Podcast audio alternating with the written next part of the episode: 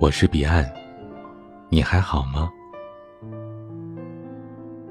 周六的时候，好朋友约我一起出去玩儿。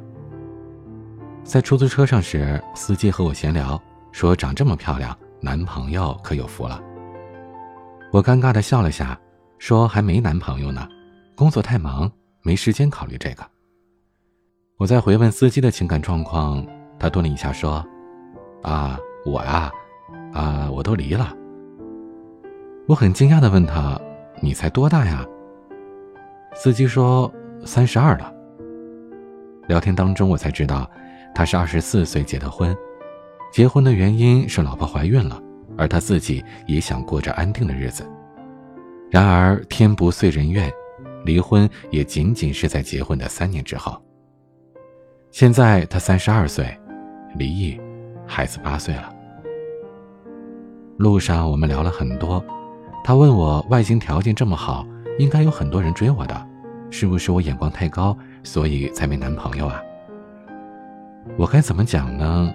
其实吧，我是因为这个才没有对象的吗？并不是，而是因为我太早的进入社会，可我的同龄人现在几乎都还在校园里，社会和校园真的是两个成长环境，大家接受的行为方式是不一样的。面对的问题，需要考虑的内容也是不同的，取得成绩的方向也是不一样的。因此，喜欢我的基本都是三十左右、事业有成的，一般都是和我相差十岁左右的。他们收入稳定，工作稳定，有自己的想法，能让我安心依靠。可是，对于世俗来讲，相差十岁确实差的有点多了。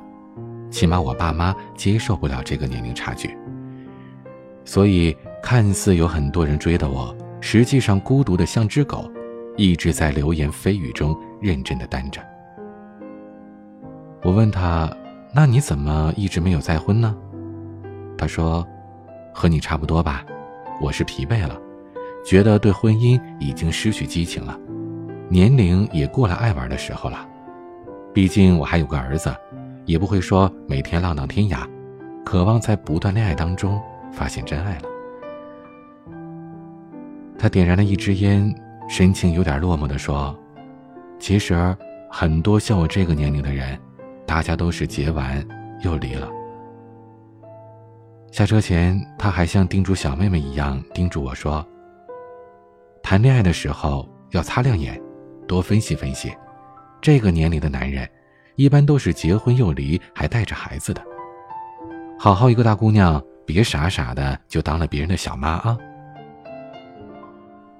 他的话让我想到了身边好多三十岁上下还没有结婚的女生朋友，她们早已经到了结婚的年龄，可一直都没有迈出结婚的那一步。他们当中绝大部分甚至连对象都没有。要知道。他们的个人条件都是相当的出色，外形状态也是个顶个的好。我有一个朋友叫以奇，今年二十八岁了，是一个公司的中层领导，每个月工资三万以上，工作能力强，长得也不错。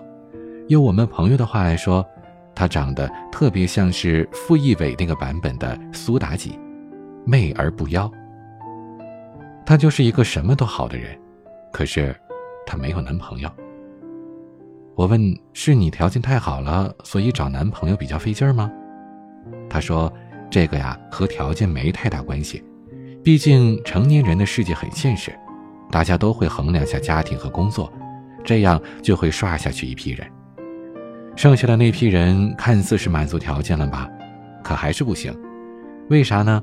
因为大家又会合计：为什么他都这么大岁数了，条件又那么好？”可竟然还没结婚，是不是有什么问题啊？与其说，还有一点就是，当你看到和你同龄的人都陆陆续续的离婚的时候，你会对结婚这件事儿产生由内而外的恐惧，会失去对婚姻的向往。我会想，我自己完全可以生活的很好，那我为什么要找个男人来限制住我的自由呢？和他有着同样逻辑的，还有来自香港二十六岁的萨萨，以及来自北京三十一岁的张欣，还有来自武汉三十六岁的红姐。想想自己的状态，在相比这些大龄女的不婚主义，现在九零后、九五后闪婚的观念，才是更让我惊讶的。我仔细观察了下朋友圈里的朋友，确实很多人真的像是以其描述的那样，不知道什么时候就结了婚，不知道什么时候就离了婚，不知道什么时候孩子都已经这么大了。而且最让我惊诧的一点就是。他们几乎和我同龄，甚至年龄不会比我大多少。在我对象都没有的时候，人家把婚都离完了。以琪的妹妹 K K 今年二十五岁，离异两年，孩子三岁。这段让她在青春时期奋不顾身的感情，只维持了短短一年。但是有得必有失，她虽然退回了红色的小本本，却领了另一个红本本回来，但是。这丝毫不影响她活得精彩。她还是那个年轻无敌的美少女，穿着时尚的高跟鞋，眼下留情的外套，开着自己的小车，想去哪儿就订个机票，带着宝宝去见世面，拍了数不清的照片。她说：“生孩子一点都不后悔，孩子的出生让她从活力美少女升级成动感辣妈。只是如果重来一次的话。”自己可能不会那么早的选择婚姻了。这段感情其实来的太过理想化了，用他自己的话来讲，就是头脑一热就拉着对方把证给领了。离婚的时候也没多大的感觉，好像就是去办个手续，跟去医院挂个号似的。我说：“那你当时为啥着急结婚呢？”他说：“当时年龄小啊，觉得和一个人结婚就是爱的终极了。”当时想的是，反正在一起，最终的目标就是为了结婚，那我自己先抢了 boss，再回头去做任务，不是也一样吗？我说那然后呢？他说，然后就离了呀。当你把最终任务都完成了，这个时候还让你回过头去城边打野怪，那感觉完全不同啊，丝毫感受不到快乐了。那离完之后呢？离完之后，就像是结束了一个游戏，转身跑入了另外一个游戏，还是从第一集开始打呀？这样循序渐进的过程，才真的是让人着迷啊！那你以后还会领证吗？说不好，但是考虑的肯定比之前多了。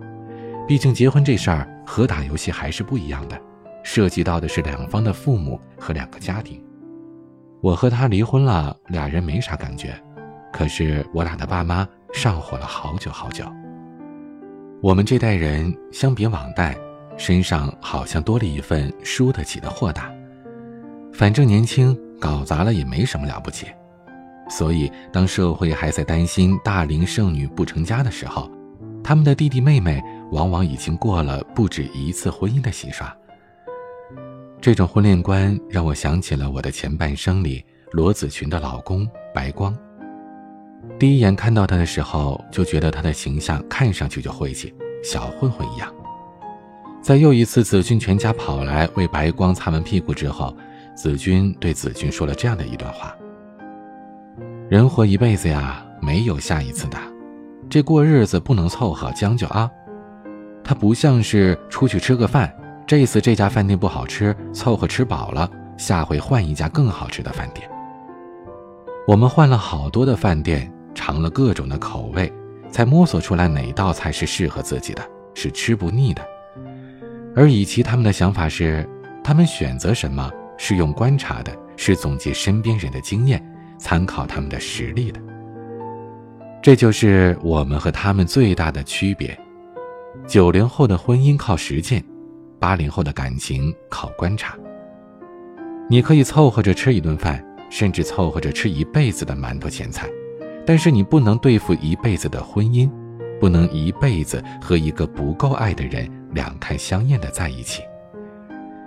你可以英勇的上无数次饭桌，试过无数次错，你也可以理智的站在一角，选择一个靠谱的饭桌。不要让自己后悔，也不许自己莽撞。我们最怕的是什么？是看着周围人陆续结婚、相守一生的时候。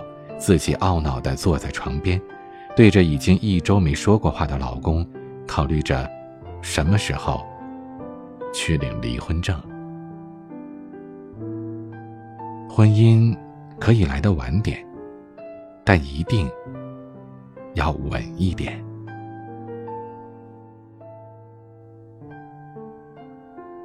想要收听更多节目或者查看原文，请关注微信公众号 “DJ 彼岸”。欢迎加入听友 QQ 群：四九四四四九幺幺六，我每晚都在。我是彼岸。晚安。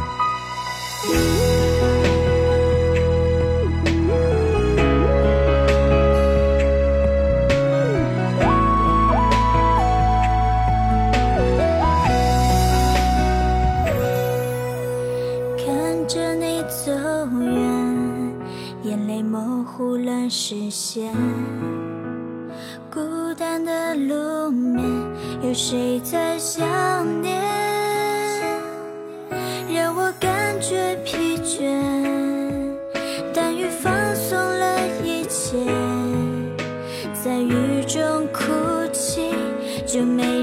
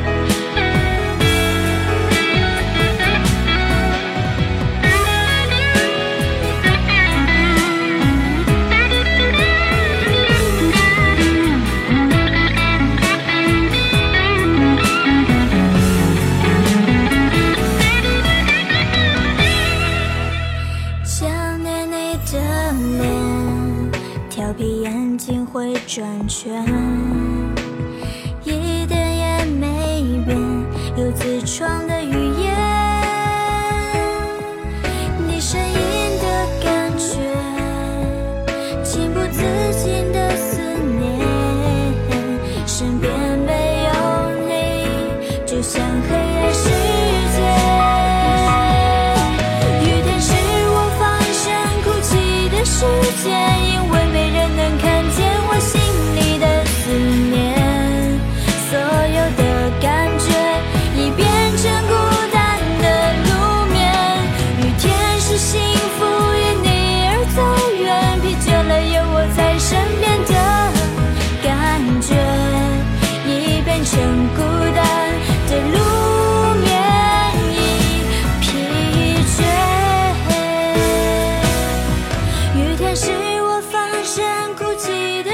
世界。